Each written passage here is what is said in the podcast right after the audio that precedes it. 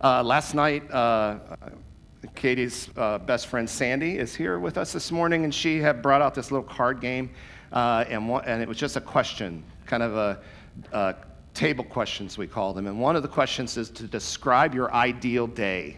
So now you describe your ideal day. What, is, what does your ideal day look like for you?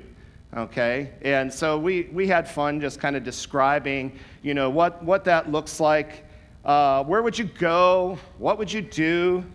Uh, and I, I'm sure that most of us, uh, that day would not look like our typical day. You know, our, uh, if, if you are like m- uh, me, uh, your day begins by hitting the snooze button or something like that on your watch or your phone or your alarm clock because you want to stay in bed longer. And maybe you felt like that even this morning it was like, oh, I can't wait to, you know, uh, I, I really want to stay in this warm, comfortable place. I love my pillow. You know, you don't want to. And it could be even one of those things where you're anticipating the day, like on Monday morning, this this to-do list that goes on in your mind. It's like oh i want to avoid that as much as possible. But the further on that you delay it you, you know you get up and you, you just kind of okay i have to get up now. So i go in wash up, shave, shower, whatever it is that you do in the morning, and you're already clicking through that to do list. You're already making mental post it notes about the things that you have to do, and already your stress level has risen because you're like, why didn't I get up a half hour ago? Why didn't I get up when I said that I was going to get up? Because I have all of this stuff that I need to do throughout the day. And so, in order to maybe try to catch up on all of the things that you wanted to do, all of that thing, all those things that stress out your life, uh, you might skip breakfast and you do two or three cups of coffee without having anything else on your stomach, and that really wreaks havoc on your body. I know it does mine. Uh, so, and I was bad this morning. I didn't have my breakfast. I had two cups of coffee, and uh, so that's probably why I'm like, this morning. You know, you're like, oh, now I know why Lowell is the way he is on Sunday morning. Uh, too much coffee and nothing else on my stomach. But that's the way that we deal with it, and we just get started.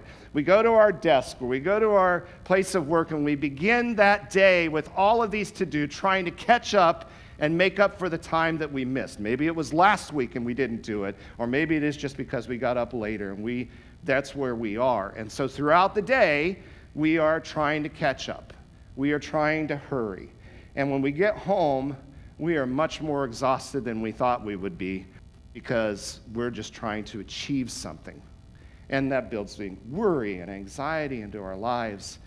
And I don't know, I, I, I wish I could have, I should have grabbed clip. Uh, in my mind, I'm thinking right now of an old commercial, a Dunkin' Donuts commercial, where the old man would get up in the, during the morning, very early in the morning, in the dark, and he would go to the bakery to make the donuts.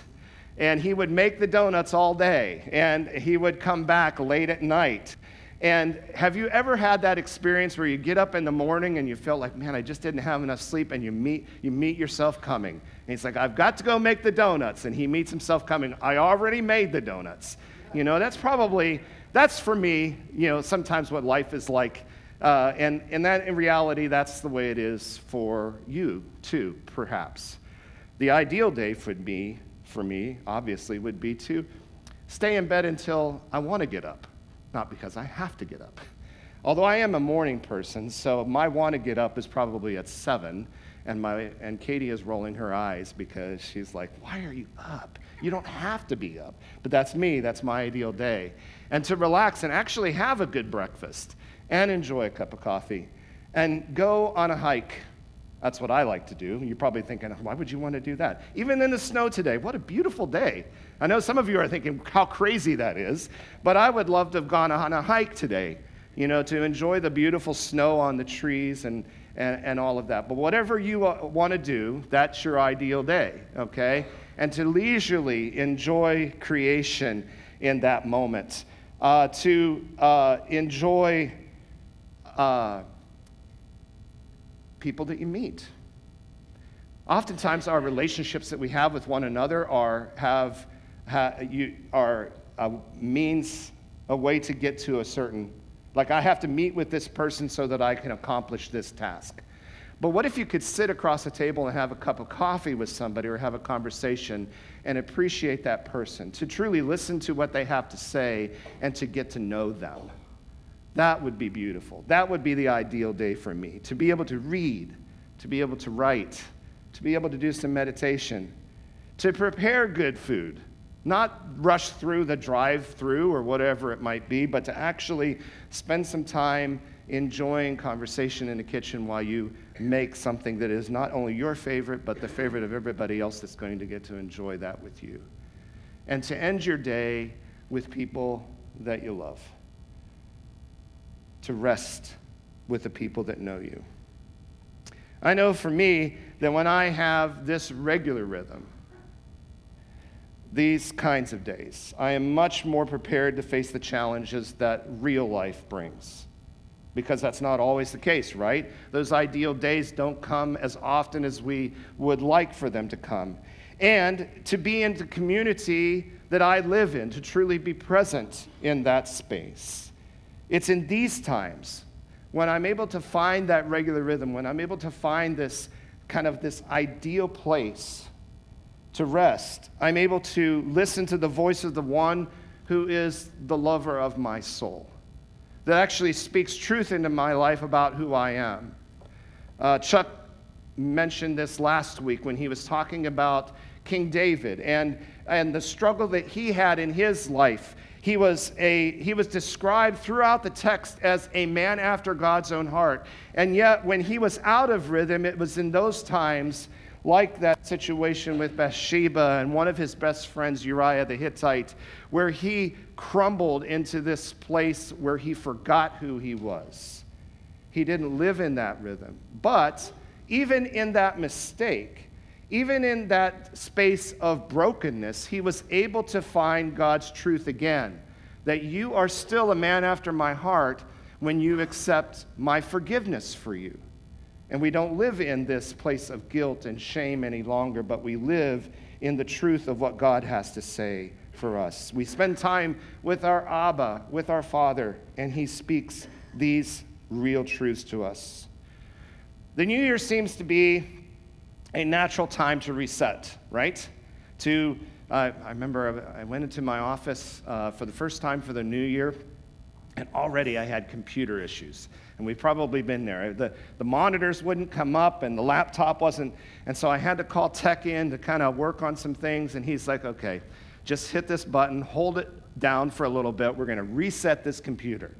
Okay? And that's what my life needs. Maybe this year feels like that for you. Maybe even for our church, that is something that we need. We need to have this hard reset. When all of the wrapping paper is stuffed into the trash can, and the turkey leftovers are all gobbled up. yuck, yuck, yuck. Uh, we might reflect on the coming year and try to discern the personal goals we would like to begin with and attack this year, to reset. These are what we call our New Year's resolutions. And you're like, oh, please, Lowell, we don't need to hear another sermon on New Year's resolutions. We don't need to hear another sermon on all the big goals that you're going to advise us on. And I'm not.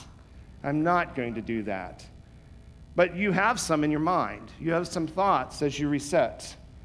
May I propose this morning that those objectives that we attain to accomplish, certainly to better ourselves and even to achieve our personal or collective mission, we tend to start by doing it. Like I, I have that list, and I've got to attack it. I've got to get up earlier in the morning so that I can achieve these goals so that I might feel better about myself. And I want to say that that is a poor place to start. That is a very poor place to start. We start with the idea that we are not enough. And so, in order to prove ourselves to ourselves and to other people, we must show our accomplishment and a worth by what we do. But this is not where we should begin. Our track record, for, my, for me, my track record, should already reveal this to me. Do you remember the resolutions you made last year? You're probably like, I want to forget those resolutions. Don't make me write them down. Don't make me go back and because now I'll start to feel guilty. How did that work out for you? How did that work out for me? Very few of us can probably look back and say that we achieved all of the things that we wanted to achieve at the end of 2022. And now we find ourselves at the beginning of 2024. Where are you at? There is a better place to start our journey. Perhaps we should take our example from our Savior, from Jesus. As he anticipated his greatest work and his goal, how did he start? Where did he go? What was Jesus' ideal day. John chapter 18, verses 1 and 2 will record this about Jesus. When he had finished praying, Jesus left with his disciples and crossed the Kidron Valley. On the other side, there was an olive grove, and he and his disciples went into it. Now, Judas, who betrayed him, knew the place because Jesus had often met there with his disciples. Luke chapter 22, verse 39 will kind of repeat that thought. Jesus went as usual to the Mount of Olives, and his disciples followed him. How is it that Judas knew where to find Jesus? He didn't have to go hunting for him because he always went there. When they were in Jerusalem, this was a regular place where Jesus would take his disciples, and he would spend time with them and with his father there on the Mount of Olives. And while in Jerusalem, especially during this season of Jesus' life and ministry, knowing the, what was laying, laid before him, the purpose and the goal of his life, Jesus would, as the text says, he would often go there and usually went to this place in the garden. This was his ideal place. Now, I realize this is kind of a strange text and message for the first Sunday of the year. You might be thinking, and me, I'm thinking, boy, I should have saved this for Easter because it actually feels more like an Easter message. But I want to propose that in anticipation of what he is going to do, as he even viewed where he was going to go, Jesus found time to pull back because he knew that's where he needed to be. He went to Gethsemane. Uh, we know that we know this place well when we know of the story of Jesus. Gethsemane, by the way, this picture up on the uh, board is one actually that I took in the Garden of Gethsemane uh, when I was there, and it is a beautiful garden. I'm not sure that it looked exactly like this, you know, 2,000 years ago when Jesus was there, but it is still an olive grove. Gethsemane is a word that literally means olive press. Gath means press, and Shemanim means olive. And this is where, in that garden, in that grove, the olive growers, the farmers there, would press those olives in that place to produce oil, the place for pressing olives. It was in and still is this olive grove. Most likely, there would have been caretakers that would have had a house in this place that would have been available to rabbis and their disciples to come and to listen and to pray. And it's a very natural place because on the other side of the Kidron Valley is the Temple Mount. That's where they would have worshiped. That's where they would have made their sacrifices. But on this side, they would have a view of it. Jesus had used this garden on numerous occasions to meet with his Father, to gain spiritual strength, to receive his marching orders. And long before the Passion Week, Gethsemane was a sacred place of refuge, refreshment, healing, intimacy, and fellowship. That's why Jesus went there, to prepare for what was about to take place. After Jesus had finished the Last Supper, after he had finished celebrating the Passover with his disciples, he would have left the upper room. He would have walked maybe through the city of Jerusalem or around the wall, down through the Kidron Valley, and over again up into this Mount of Olives. Probably about 10 p.m. on Thursday night, the Lord took his disciples down the Kidron Valley and then up. Only five days previous, on what is now known as Palm Sunday, the Savior had come down the same mount to shouts of joy, to Hosanna, Hoshana. Blessed is he who comes in the name of the Lord. And they would hail him as King of Kings, as the anointed Messiah. Yet now he went with no fanfare into a garden where we would take upon the sins of the world, your sins, my sins. The fact that Jesus chose a garden called Gethsemane is significant for many reasons. Just think about what's happening here. This, this, um, this olive oil that is pressed from these olives, it was considered one of the most important substances for life. This rich golden oil was used to light every home in all of Judea through lamps, and even in the temple, this olive oil was used to keep light in the temple always. This olive oil was also used to cook, and most primarily, it was used in the making of bread, the very stuff of life. Olive oil is also used to help create many ointments, and we probably still do this today, both for living and healing purposes, and for the dead to anoint their body prior to placing it into the tomb. And then oil is also used to anoint kings and priests and prophets. In short, olive oil played a central part in the Jewish religious and daily life. The very process by which olive oil is produced is also very significant. This picture is of an olive press. I, this, I did not take this picture because mine didn't turn out that well, so I just found this online. But I did see some remnants of olive presses there. The, to produce oil, you had to first crush the olives with a huge stone wheel that turned the olives into pulp, into like a mush. And it was, uh, you took large woven bags and you filled them with the pulp and you placed them under the geshemanim, the olive press. And this, this mash these mash sacks were placed towards the front of the beam under the, a round pressing board.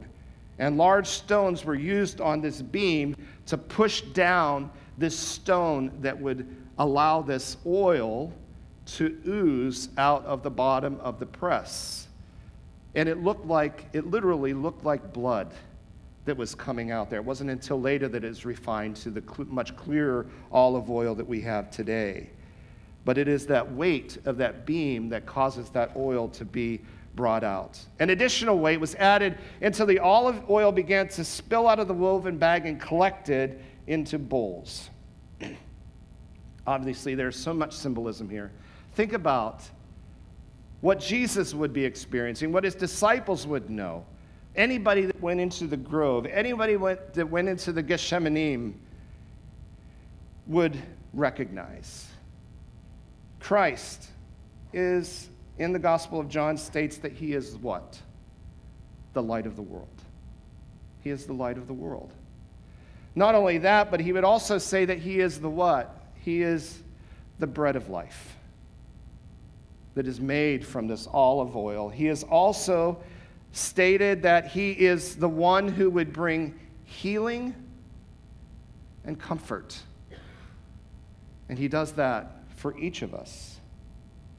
And even the very name, Christ, in Greek, and Messiah in Hebrew both mean anointed. Jesus is the anointed prophet, priest, and king.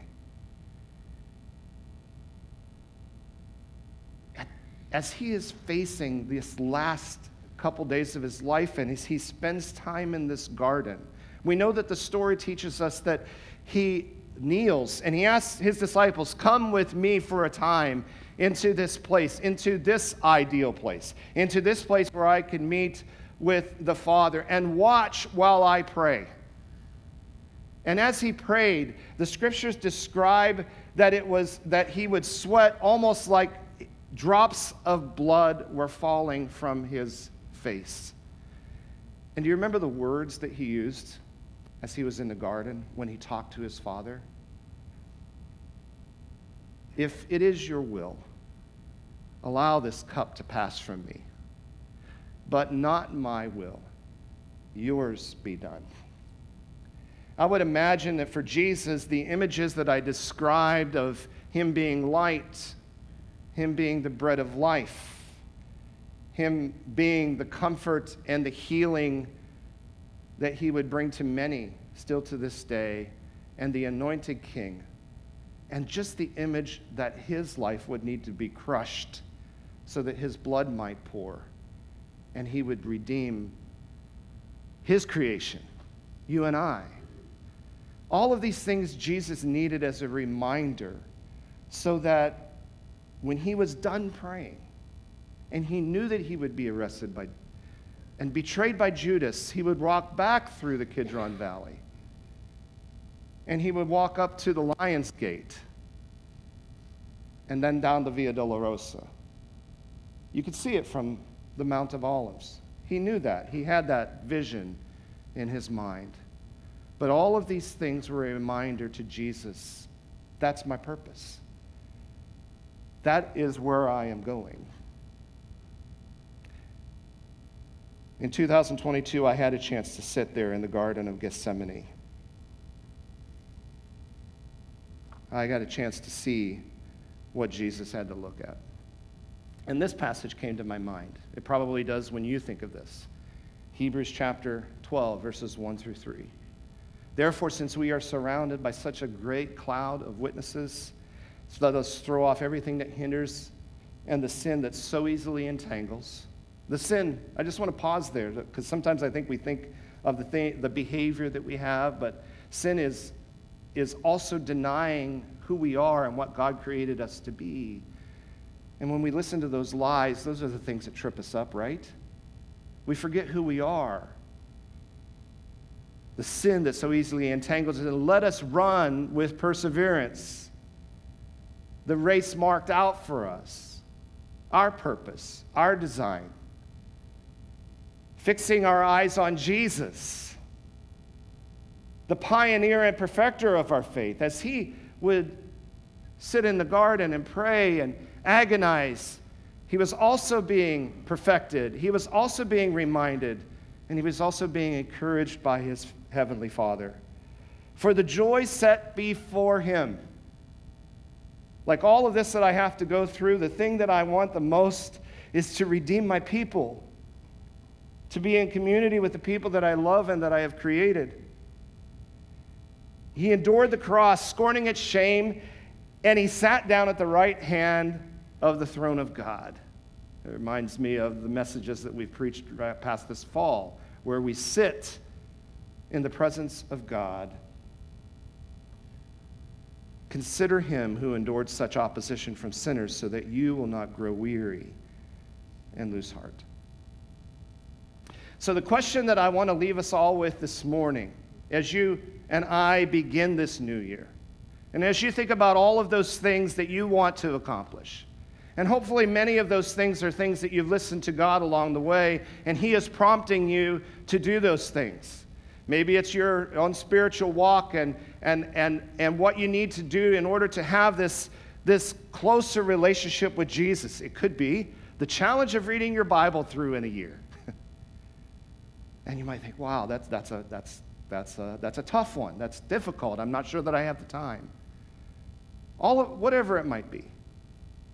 Maybe you're overambitious like I am and you have a longer list than maybe what you, your eyes are bigger than your stomach when you think of those goals. Where is your Gethsemane? Where is the place that you will go so that God can prepare you for today, this year, this life? When you go there, you will hear, I guarantee you, if you will take the time to find a place that will be your Gethsemane,